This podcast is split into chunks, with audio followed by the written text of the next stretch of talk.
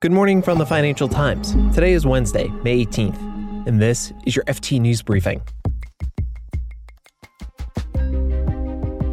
Global fund managers are holding on to more cash than they have in more than 20 years. Employers are launching salary advancement schemes to help workers living paycheck to paycheck.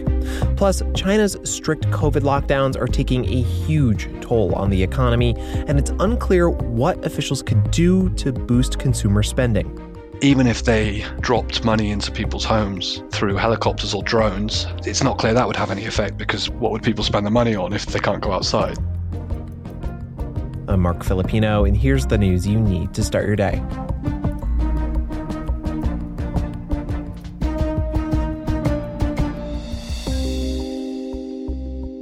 If cash holdings are any indication, big investors are increasingly worried about the outlook for stocks. According to a survey from Bank of America, cash balances among global fund managers have grown to more than 6%. That's the most since the 9 11 terrorist attacks. The survey of nearly 300 investment professionals includes pension plans, insurance companies, and hedge funds. Fund managers aren't just growing negative about stocks, though. A majority say they expect corporate profits to weaken as well. China's tough approach to stopping COVID is also slowing its economy. New data shows just how much Beijing's zero COVID policy and weeks of ultra strict lockdowns is hurting economic activity. Retail sales dropped more than 11%, industrial production also took a hit, and unemployment is up over 6%. The FT Shanghai correspondent Tom Hale has more. That doesn't sound terrifyingly high. There's a lot of countries with unemployment rate higher than that, but by the standards of China's economic growth miracle, it's certainly high. Anecdotally, in a place like Shanghai, where a lot of businesses have been shut for weeks and there's absolutely no money coming in from customers, just from a perspective of the simple logic of the situation, the business is going to run out of money eventually if it keeps paying its staff and doesn't do any business with customers. So businesses are going to be under pressure to keep paying their staff is part of the problem and, and something that people are paying more attention on as these restrictions continue. Now, Tom, what about monetary or fiscal support? Could that help? The People's Bank of China isn't unleashing huge amounts of stimulus. Even if they dropped money into people's homes through helicopters or drones, it's not clear that would have any effect because what would people spend the money on if they can't go outside? So I think we're in this very unusual situation, which is difficult to imagine in, in any other major economy, really, where a particular type of uh, health policy has ultimately created a situation where it supersedes, to some extent, monetary and fiscal policy, and, and it's it's really not easily understood right now whether stimulus measures would have any effect or not. What does it mean for the rest of the world if Beijing continues with its zero COVID policy and, and the Chinese economy continues to slow down here? Clearly, what happens in China is going to resonate around the rest of the world. It's by far the most important manufacturer on earth, it's the most important consumer of commodities, and it's the main driver of global growth. So it's really something that pretty much every country should be looking at extremely closely. If China, for example, eventually moves away from a zero COVID approach and the disruptions that that have caused. And instead, for whatever reason, the virus gets out of control, that is likely to lead to other types of disruption that are very difficult to predict or even imagine right now. I think it is worth bearing in mind that there's pretty much disruption for the rest of the world either way. Tom Hale is the FT's Shanghai correspondent.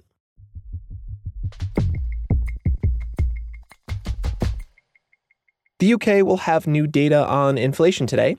Prices in April are expected to have risen 9% year on year. That would be the highest rate in four decades. But some consumers will feel the pain of rising prices more than others. I'm joined by our employment columnist, Sarah O'Connor, to talk more about this and what some businesses are doing to try and help their struggling employees. Hey, Sarah.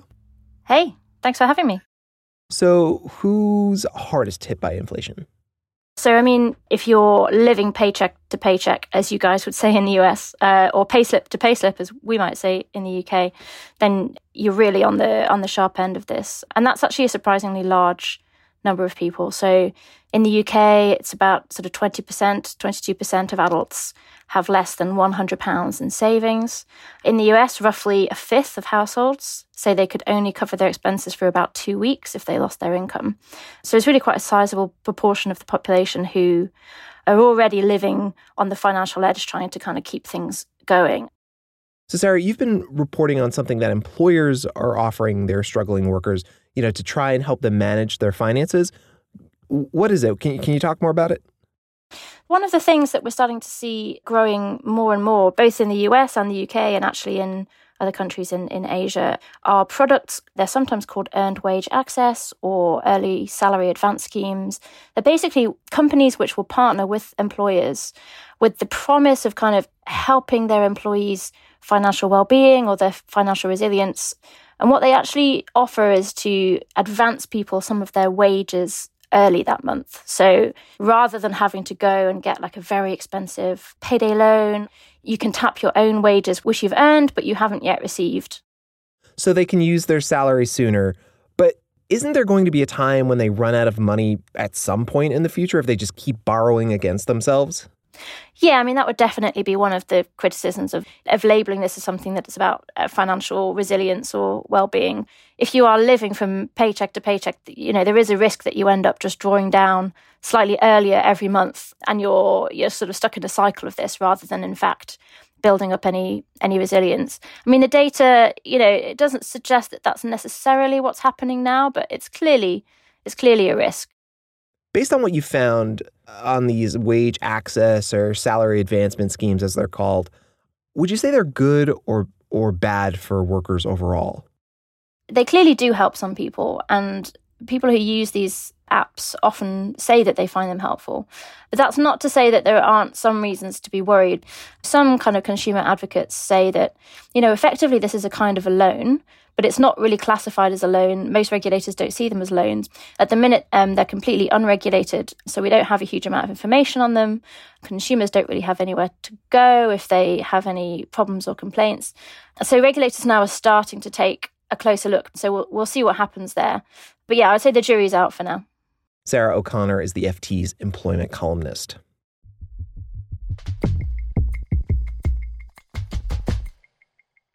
Before we go, MasterCard is trying to come up with high tech ways to pay for things. It just launched a biometrics program that allows consumers to simply wave or smile to make a payment. Yeah, I had the same thought. You know, what if I'm talking and I use my hands and I accidentally get charged for like eight coffees?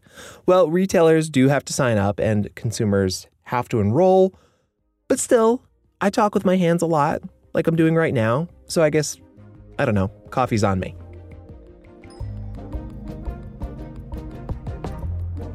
You can read more on all of these stories at FT.com. This has been your daily FT News Briefing. Make sure you check back tomorrow for the latest business news.